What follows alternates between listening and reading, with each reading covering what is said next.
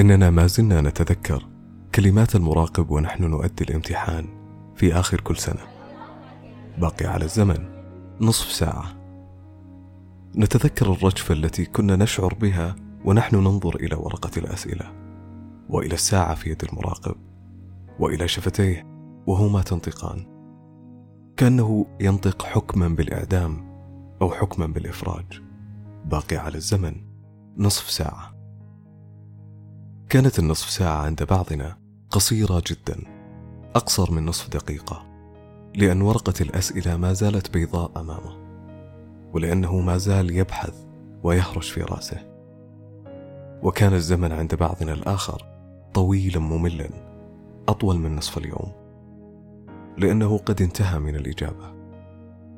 كانت الساعة في يد المراقب تشير إلى زمن واحد ولكن كلا منا له زمنه الخاص به. الزمن ليس شيئا منعزلا عنا. ليس عقربا تحتويه ساعة اليد. ولكنه شيء يلامسنا عواطفنا واهتماماتنا هي الساعة الحقيقية التي تضبط الزمن تطيله أو تقصره. أفراحنا تجعل ساعاتنا لحظات وآلامنا تجعل لحظاتنا طويلة مريرة ثقيلة مثل السنين وأطول. لأن الزمن نسبي ولأن إحساسنا بالسرعة والبطء ليس مصدره ساعة الحائط ولكن مصدره الحقيقي الشعور في داخلنا.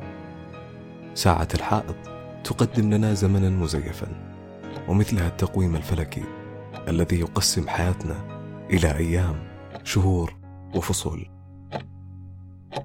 الزمن نسبي.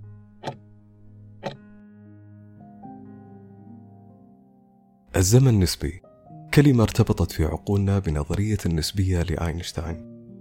من أهم الاكتشافات التي غيرت العالم هي النسبية والتي أثبت فيزيائيا أن الزمان والمكان نسبي.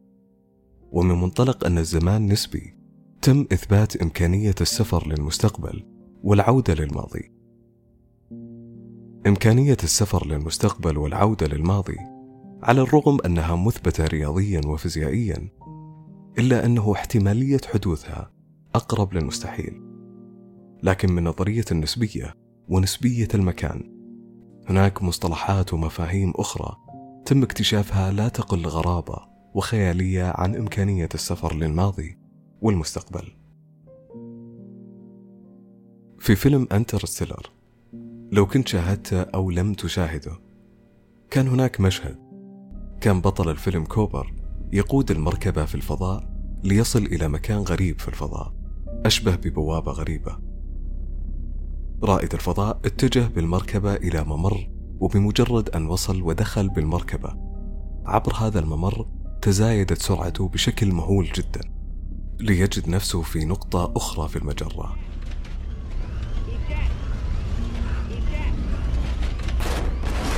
والفكرة مو جديدة. متأكد شفتها في أفلام الخيال العلمي.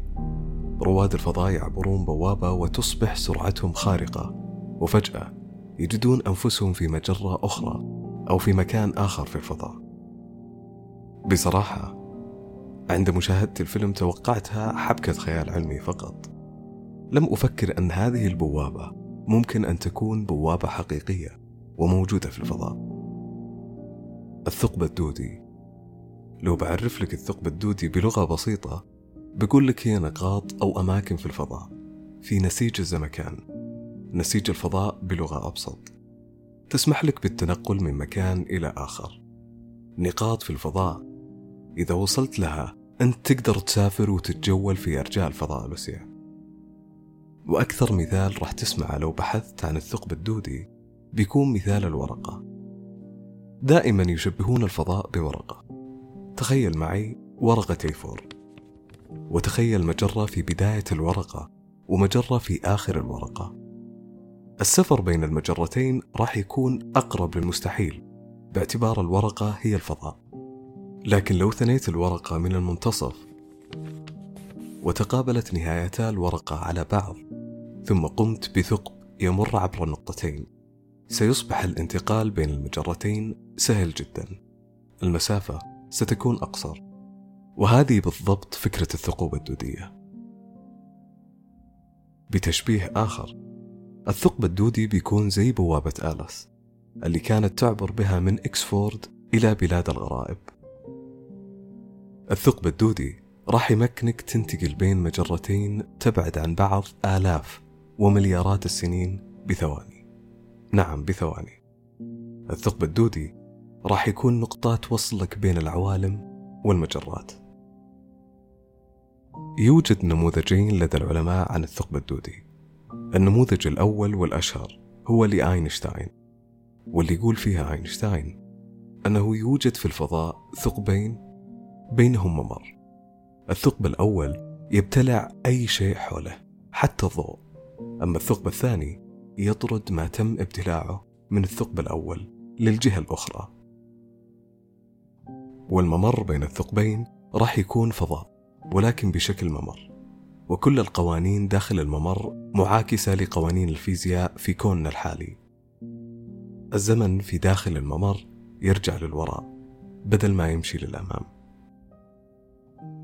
أينشتاين كأنه يقول تقدر تمر عند الثقب الأول يبتلعك ثم تمر في ممر ثم تقذف من الثقب الثاني إلى كون آخر.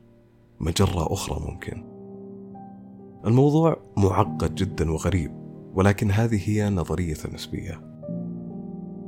النموذج الثاني يقول بعد نشأة الكون والانفجار العظيم في مجموعة من التغيرات حصلت للجزيئات الدون ذرية الصغيرة جدا مما خلق ثقوب دودية كثيرة منتشرة في الكون.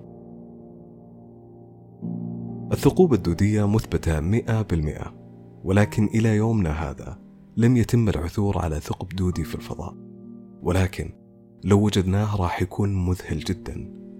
الموضوع مو بس فكرة خيالية. من عام 1957 إلى يومنا هذا والعلماء يبحثون عن الثقوب الدودية في الفضاء. وهذا يدخلك في أسئلة ماذا لو لا تنتهي. ماذا لو تطور العلم ووجدنا ثقب دودي؟ هل سيصبح التنقل بين المجرات أمر ممكن؟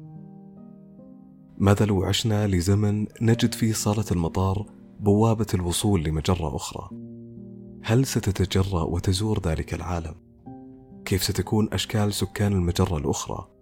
وهل سنعيش معهم في سلام كامل وشامل؟ وأخيرا هل تتمنى أن يتحقق هذا الحلم؟